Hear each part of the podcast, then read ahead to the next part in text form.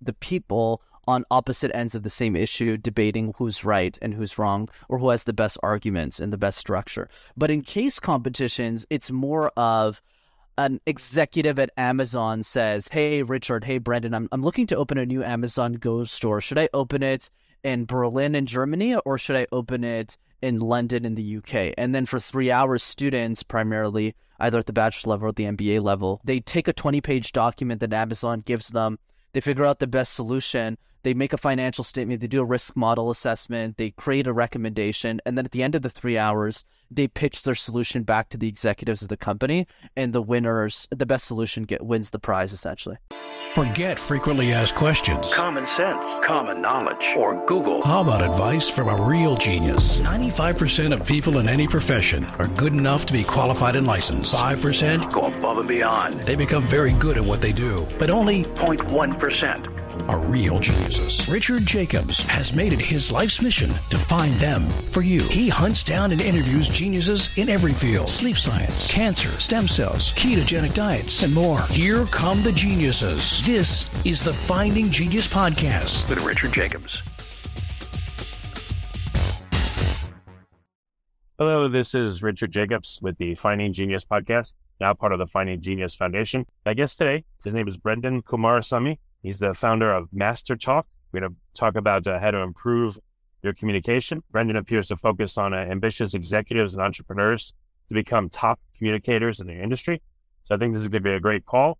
And just, you know, to talk about the irony, I had some communication issues and connection issues at the beginning, but hopefully that's a, this is a harbinger of better things to come. So Brenden, thank you for being here. Of course, Richard. The pleasure is absolutely mine. Thanks for having me. Brenden, thank you very much for being here. Please tell me a bit about your background and then we'll get into the current work you're doing now. Yeah, absolutely, Richard. So for me, the background started when I was in college and university. I went to business school. And funny enough, you would think that a communication expert studied in comms. I have a bachelor's degree in accounting, so I thought I was going to be a numbers guy. And then I get to business school, Richard, and I start competing in case competitions. Think of it like hackathons for the business world, where I learned how to present competitively to different executives across a multitude of industries. In other words, it's like professional sports for nerds. So other guys my age are playing baseball or basketball. I was more into presentations. That's how I learned how to speak. But then as I hmm. got older, yeah, I started coaching students primarily on how to win these competitions. And I accidentally, big word on accident, Richard, developed a gift on teaching other people how to speak. And I started the YouTube channel MasterTalk because I felt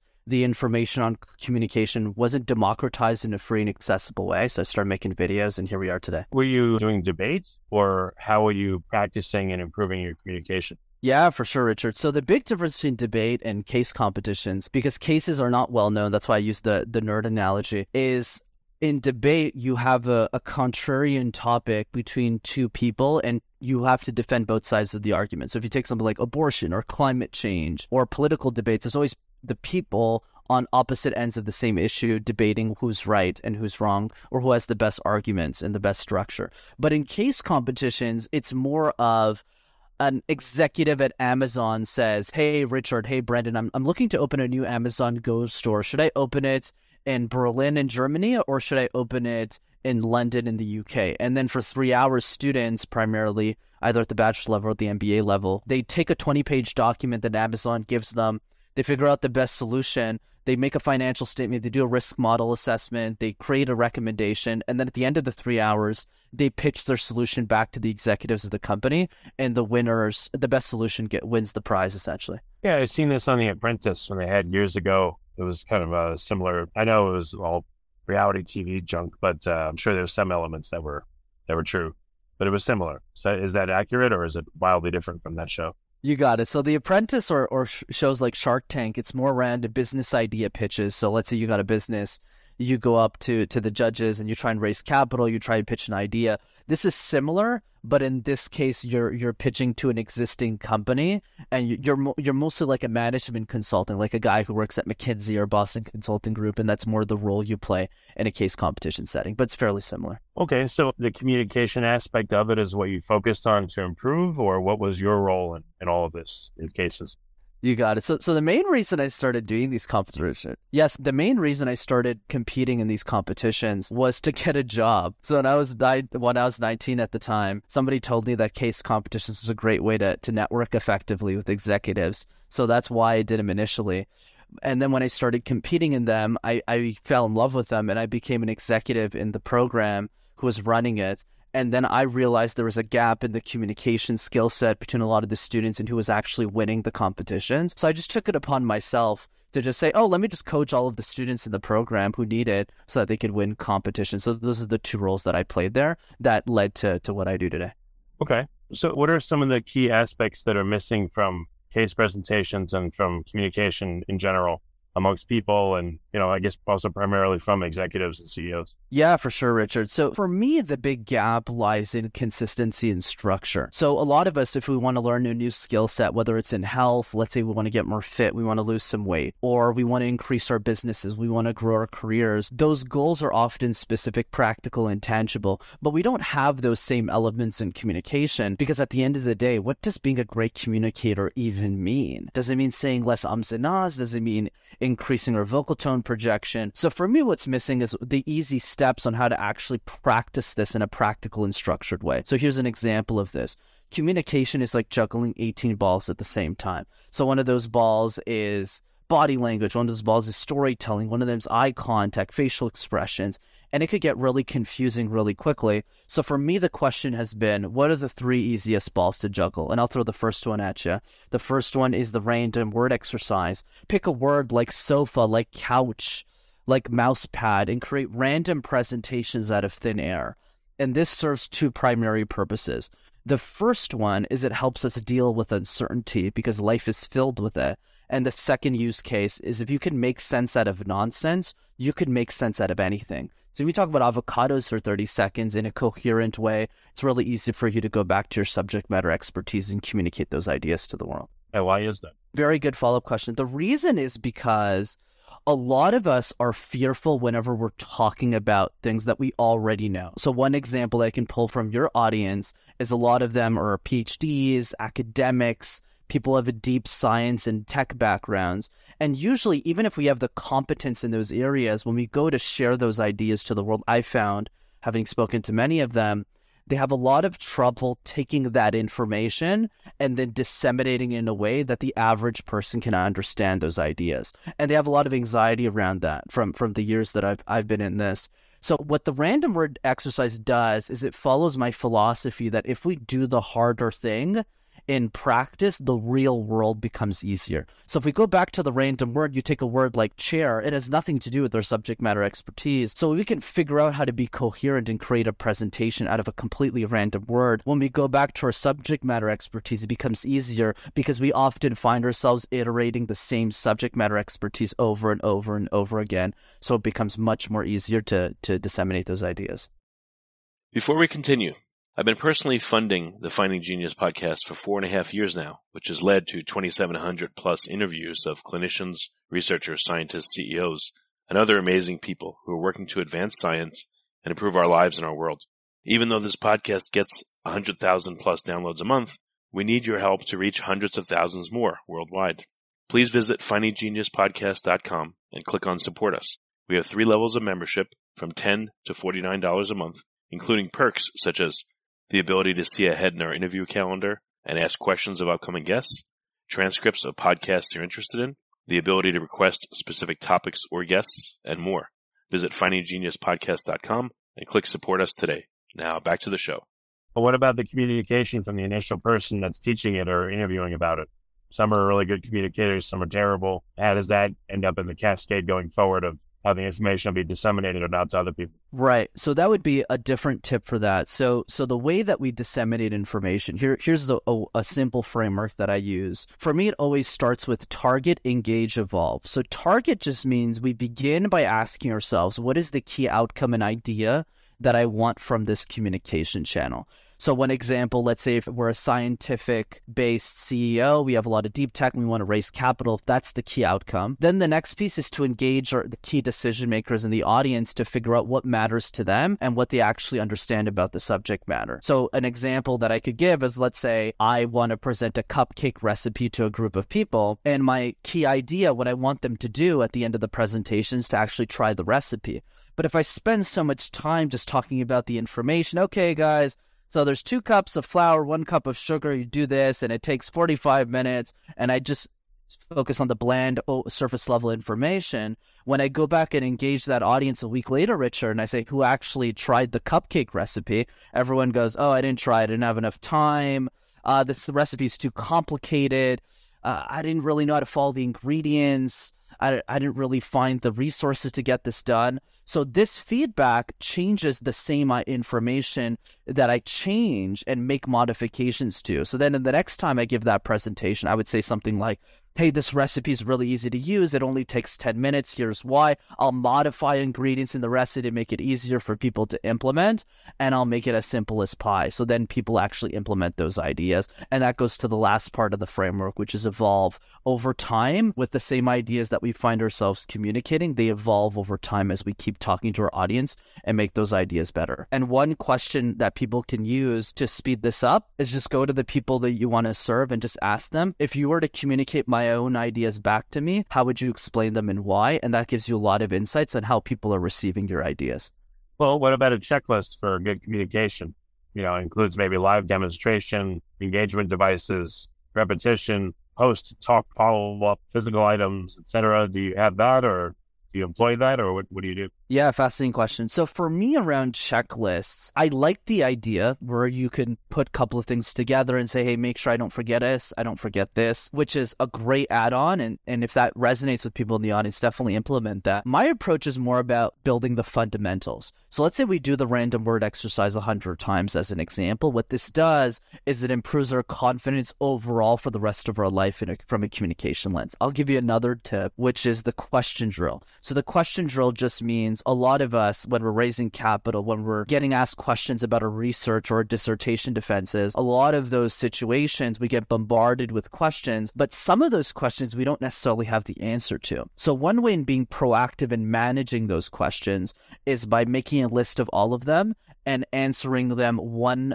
one a day every day. So just do this five minutes a day. And if you do this for a year, you'll have answered 365 questions about your industry and the ideas that you want to defend back into the world. That's just another example of how you build the fundamentals. That's more the approach I like to take. Okay. So are you coaching executives right now, or who is your audience and what kind of methodology yeah, for sure, Richard. So, so for me, you know, coaching is just the difference between hiring a personal trainer and going to the gym. So, my philosophy and my mission is I believe, you know, the next world changer, the next Oprah Winfrey, the next Elon Musk is probably seven year old girl who can't afford a communication coach. So, for me, it's a responsibility to share this information for free. So, the, the tips don't really change. So, what changes is just the implementation. So whether that person is the CEO of a of a health tech company, whether that person is getting started in their corporate careers, or whether they're a coach looking to grow their business, for them the idea is how do you implement these ideas at scale and focus on the implementation. So for them it's more about saying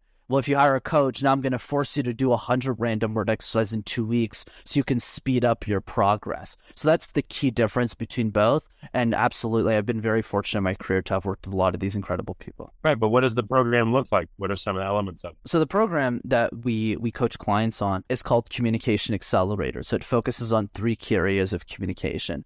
The first area is presentation mastery, the second one is leadership mastery, and the third one is relationship building mastery. So, presentation mastery just means a lot of the people that we coach, the mistakes, they make a lot of mistakes with their comms. So, they don't smile enough, their vocal tones are too monotone, their pacing is too quick, they say a lot of ums and ahs. So, the first four weeks is really focused on fixing all the objective core pieces of communication. The second piece is leadership mastery, which largely entails throwing a bunch of questions at them, like the question drill, so that they're more calm and convicted in the ideas that they share in a boardroom or an investor calls. And the other piece to leadership mastery is how they deliver feedback to the people that they work for or with in a boardroom setting or in a work setting so they have the confidence that they need to succeed and they're inspired to work there every day. And then the third piece is relationship building. How do you make small talk in a way that allows you to build better relationships with people and drive better outcomes? So that's what we do. Yeah. It seems like most of the CEOs I've heard out there are just cardboard cutouts spouting platitudes. They have media training, but they don't really say anything. It's just empty garbage speak. So how do you train people to actually communicate where a human being instead of just this plastic artificial thing that again just says platitudes and, and nothing of consequence? For for sure, Richard. So so there's a couple layers that, that I would challenge that idea on. So the first one is the reason why a lot of those CEOs speak that way. They're primarily CEOs of publicly traded companies. And because they're really tight in the way that they have to convey their ideas, they're almost forced to go into what you just correctly referred to as media train, which is not what I do. And they have to go into a situation and they have to pretty much defend themselves and, and speak in a placated way, or else it'll affect the stock price of their company. So I understand the, their point of view on this. One example of that recently, frankly, is the CEO of TikTok, right? A lot of he's testifying in Congress right now, and he's he got media trained clearly, and he just doesn't really have a choice because everyone's after him. So that's one side of it. The other side, which I think is more fascinating, where I specialize in, is especially for CEOs in tech and healthcare, which is where I primarily work in in the CEO space, is how do we develop our founder point of view? So founder point of view means whenever we're raising capital, whenever we're convincing employees or trying to get grants, those are the types of environments where we're actually being asked our opinions. We, the investor, the stakeholder, actually wants to know the depthness of our knowledge to see if this is a company that they want to support and help. So in those situations, what I really train the person to think about is twofold. One is from an objective perspective, what are the things that just won't fly? Like if you're saying ums and ahs, doesn't matter what CEO you are, doesn't matter what position you are, just got to get rid of those ums and ahs. I don't see situation how that helps you. But then the other piece is about saying how deeply are you or and thoughtfully are you answering the questions that different stakeholders are asking you. So at the beginning when the CEO tackles this because they're nervous and anxious or they might have just started their companies or they might not have been asked questions around their expertise as often as let's say research lab they were in, they get offhanded. They go, "Oh my god, I didn't really consider that question." So they answer at a surface level to try and get out of the room quickly. But then what we do is we retake those same questions and go, "Let's take a break here. Let's take off the pressure and just say, "Hey, if you had 30 minutes to answer this question better, how or 15 minutes, how would you answer it better?" And just improve the quality of those answers over time so it's not placated. Okay, so what would be an example? What CEO need the right training to speak to their employees effectively and to, you know, is this like a monthly meeting, an all hands meeting that's once a year? How do you help these CEOs to communicate better? What's the goal for the organization to be more aligned with the CEO to, to see them as a person instead of just this unapproachable entity? I mean, what, what are the goals here? For sure, for sure, Richard. So, so the question exercise remains the same, but to your point, the result is interpreted differently. So, I'll give you a few examples that stand out to me.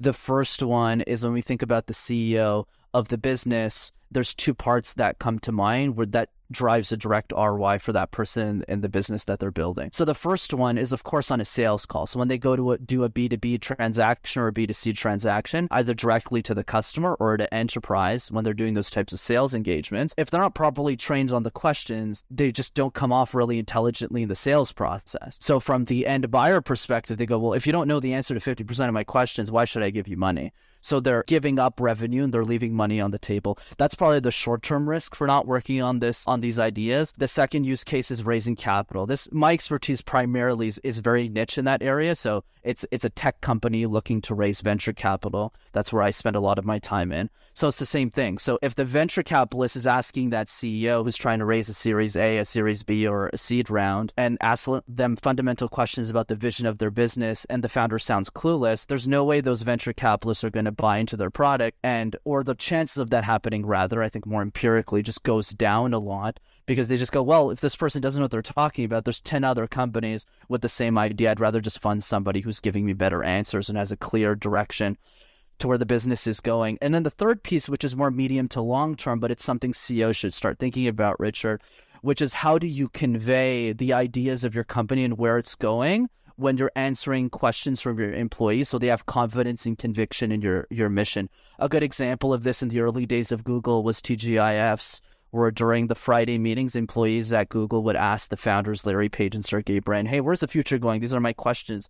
If you can't answer those questions properly, the best people in your company probably won't stay for the long run. So those are the three main use cases I see. Oh, what about questions in the venture capital space that uh, will blow someone out of the water if they're not prepared? What are some examples? I love that question. So, a couple of ways. I would say the the most dangerous ones, so to speak, are not really templatey questions like X and Y. Obviously, there's some surface level ones that we can talk about that are the obvious. You know, what's your traction? What progress have you seen? So, if you're in the healthcare space, do you have FDA approval yet? What's the timeline on that? Where's the feasibility, the commercial ability of your product? What are the proof points there? one example, these are just the obvious ones that we all know. The competitor scape. What what research have you done your competition? And if people if you don't sound like you've done enough research, then the person definitely won't buy into you. One one simple litmus test here is if I can spend as a venture capitalist, if I spend let's say 10 minutes looking up research on your company and ask you about it and you don't know what I'm talking about, that's a huge red flag because if I'm spending 10 minutes and you're spending 15 hours a day in the business or 14 hours a day in the business, I'm really concerned about you running that business. So that's one other piece that I see as well. And the third one is really around the question around vision. Where do you see the business going in the next 5 5, 10, 15 years, but not just the business, but the market as a whole. I'll give you a simple example. You know, Steve Jobs, I think one of his contrarian ideas that that made that he was right on amongst many was the idea that every single home was going to have a personal computer, which is an idea not a lot of people believed in. And then he had good arguments as to why that was. But the those are the main three that I would say. But I think by far the hardest questions to answer from venture capitalists are often very specific follow up and nuanced questions around their subject matter expertise, which of course I can't comment on because I'm not a SME in every single industry. But a good way to overcome this is a strategy I teach called Find the Ally. So find the ally, ally means I'll give you a super a simple analogy here. Let's say you're trying to raise fintech capital. So what you want to do before you go straight to the investors, because it's a pretty small investing community, you want to go to a fintech expert that is a friend of yours, so that you can make all the mistakes in front of them. They'll ask you super nuanced questions about the industry, and they'll help you out. So that way, when you're perfect or just as good enough, when you go to the investors, you'll be solid. So that's a strategy that people listening can follow. I haven't done this, but you know, when you're in front of investors, are is it sometimes adversarial from the start? Are they helpful? Do some investors, I guess, depending on their personality, they they deliberately try to create a high pressure environment? Like what what do CEOs walk in, or sorry, people that are looking for venture capital? What do they walk into? What are the different flavors of scenario they may encounter? For sure, Richard. And of course, as you probably know yourself, the the answer is fairly varied. So there, there's some venture capitalists who are who are very who's who are honestly very nice and empathetic and they, they aren't as as aggressive. But there's other types of vcs especially when you get to the partner meetings and the final rounds that will be much more aggressive with you. So so the the variance will range but i think the advice which which is going to be the principle here to simplify things quite about is always assume the worst case scenario always assume that you're going to get the hardest person in the room. So the the way that I teach the question drill is I put my CEOs through hell. And the reason I put them through hell is because I want them to struggle. I want them to suffer when they're being coached by me because I know that when they go into the real world, it doesn't matter who's in front of them, they'll probably easy, be easier than me or some version of me. So that's the principle that I always like. It's kind of like the whole idea of should we be informal or be professional when we're in front of somebody? And the answer is always default professional. And if you feel that they're they're informal, you can slowly bring yourself down to an informal level. But the opposite almost for sure doesn't work. Uh, the other piece as well that I think is helpful is to create an investor mind map. So based on the business that you're in, the company you're building, see the different types of investors that they've put money into. And then from those companies, see who the founders are. This is really easy if you're like in a Y Combinator, but if you're not in an accelerator like that, that's also totally fine. Then you just have conversations with those CEOs and you have a pretty good idea on the energy of the investor before you even walk into the room. That's a good hack that people can use as well. Um, after a presentation, should there be follow up and what follow up works versus doesn't? What, what, what kind of follow up um, creates like the person's needy let's say, versus not needy, but still will get them the, the money or give, gives the highest likelihood that they'll get money. Yeah, for sure, Richard. I'll be honest, I'm not I'm not the number one expert in the world on follow up, but what I would say is what are some of the psychological tendencies that we want to exploit and leverage to to maximize the odds of raising, especially in this economic environment with interest rates going up and a lot of a lot of uh, VC money starting to dry up just a little bit. That's what I'm hearing, anyways, as as of this recording today. So what I'll say is, what's the number one reason why venture capitalists invest in companies? And a lot of people think it's team or product or market or vision, and all of this is not true. The number one reason why venture capitalists invest in a startup by far is FOMO, which stands for the fear of missing out. Every successful VC has a missed bag, has a missed startup that was in front of them in their careers that was a unicorn that they missed out on. And what we need to do as startups and as companies is we need to convince the venture capitalists that we are the person that they're going to miss out on. So the messaging that I encourage my clients and the CEOs that that listen to my message really reflect on is you don't need to be arrogant. You don't you don't need to be condescending but you really need to give the illusion, the impression that you're a rocket ship taking off into the sky that is going to take off into the sky with or without their money. I think that's much more important than the follow up. It's really making sure that in that meeting, you're really showing up. You're saying, hey, look, I'm talking to 15 other companies and not companies, but investing parties, different VCs. And you shouldn't create that attachment. Oh my God, this is the right person that's going to give me money. It's more about always leverage it from a position of strength. And the only way to do that, frankly, is to maximize your top of funnel. Make sure that you're in conversations with as many venture capitalists as possible so that you get as many term sheets as possible. So term sheets for those who are listening just means like a like they're they're going to give you money and you're just negotiating the terms of that agreement what the cap is what the safe is and the key is you want to maximize the number of term sheets that you get from that from shopping around so that you you get the best valuation for the company and you maximize your odds of raising the money what if um you know you do a presentation and someone says, "Who else are you talking to?" What's their feedback then? For sure, for sure, Richard. So once again, I won't give you the perfect answer today. There's different ways of approaching that question. Man, you're asking me some hard ones today. I would say one of the ways of approaching that question is you can just tell them like some of the different. I think it's fine personally, and though people could debate me on this, I'm always open to to to, to different ideas and thoughts.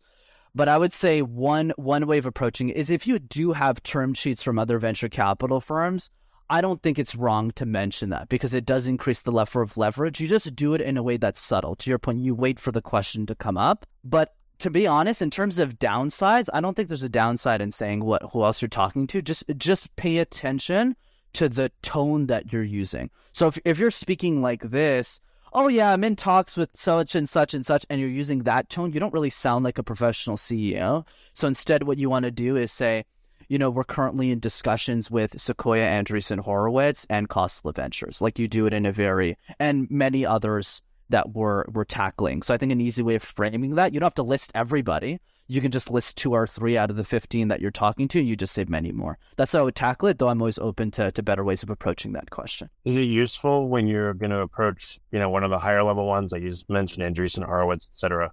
Mm. Um, well, well, I guess, first of all, I would guess you don't recommend starting out with them unless they, they solicit you or there's an opportunity and you just have to take it. How do people actively practice on, let's say, VCs they don't care about? I know it's a harsh thing, but how do they practice in a safe way so that they don't get their, you know, get killed when they go in front of like a really high stakes meeting uh, with with VCs.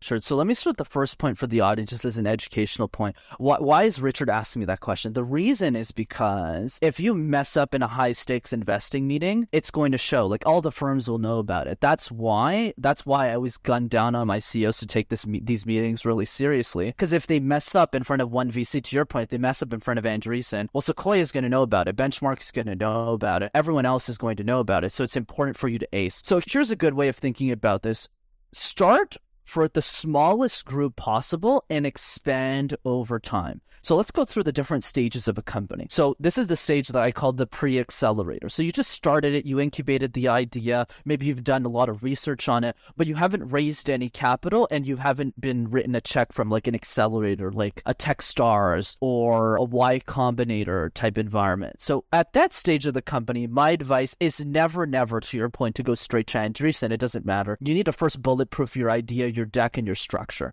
So that would be practicing with a few key ideas. If you don't have any money in your bank account, then it would be, you know, friends, colleagues, people that you're approaching not from an investor interest or an investing interest, but more of an amicable interest. To say, let's say I was approaching you, it'd be like, hey, Richard, I just want your insights on this new idea I'm building. So I'm not looking for investing capital. I just want your ideas. So that's where I would start the conversation is it starts in an informal way. And then what we do and if you have a little bit of money in your bank account, coaching just speeds that up for you because it's external and you're you're in a bubble so you your the feedback or the bad criticism you would get from a coach just doesn't get communicated to the external world. That's the other option. So it depends if you have some capital to invest in that or not. But i think the idea is the same. You want to try your best. No nothing's ever going to be perfect because in the early stages of a startup ideas your product everything will you, you haven't hit product market fit. So so your ideas and everything that you're developing will evolve over time and that's okay. But you want to try and get 70 to 80% of that done before you jump into an accelerator as much as possible. So then once I call this bulletproofing a deck. And then after that, what happens? Let, us take like the most common scenario I've seen. That is the I think that opt that is the game theory optimal way of playing this. So eighty percent you bulletproof the deck. Then once you're ready and everything makes sense and you know this is something you want to build for the next five to ten years, that's when you start investing for either in grants, in accelerators, or in both. So then your ideal scenario, best case scenario is you get into something like a Y Combinator. So then you get into something like a Y Combinator. And at this point, you've already done, this is a mistake a lot of founders make, in my opinion, Richard, is they don't do the pitch prep work prior to getting the admission in the accelerator. So now they're rushing for time to get to demo day. So demo day for those who are listening just means the final presentation where you have a bunch of investors who are watching all of these startups and are deciding who to have meetings with. So what you want to do is you want to do 80% of that work or at least 60% of that work prior to starting in the incubator. Then when you get into that incubator, you expand your circle again. So that means you start to have discussions with the people in that incubator that are still safe that will help you level up your ideas anymore. But since you've done a lot of the prep work, you also are impressing them. And then you get to the final circle, which is when you get to a demo day. That's like the typical scenario that I've coached on in the life cycle. Then at this point, everyone's there. Andreessen's there, Sequoia's there, everyone's in the same room and then you pretty much just target the ones that are really interested in the business and the startup that you're building. What happens when you get your term sheet and you pick a VC and you start work, working with them? Is there additional training required so that the relationship doesn't go sour? And how how important is the communication? I would guess after that you get the money is even more important. So the answer, Richard, will really depend on how much leverage you have as a startup. Because I want to be empathetic across the board. So if you're like a top one percent talent, like top one percent startup, so I'll give you an example. Stripe's co-founders, right? Patrick Collison, John Collison.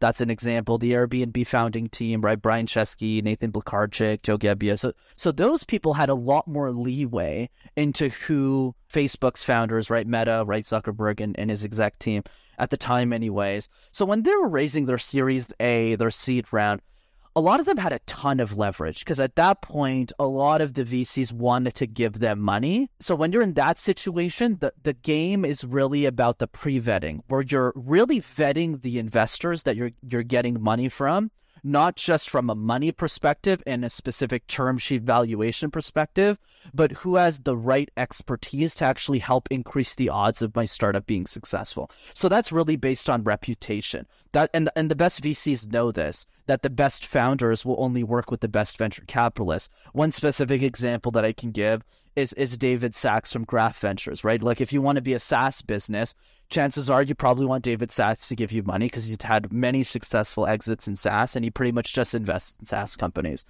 So that's one example. So of course, if you have a ton of leverage, you just handpick the investors that you want. You know, famously, I don't I don't know if this story is 100% true, but Google's founders told a story once in like the late 90s. They wanted somebody from Kleiner Perkins and Sequoia, but they never do deals together, and the founders basically forced both of them to do a deal into Google to so that Larry and Sergey could get those two specific people on their board.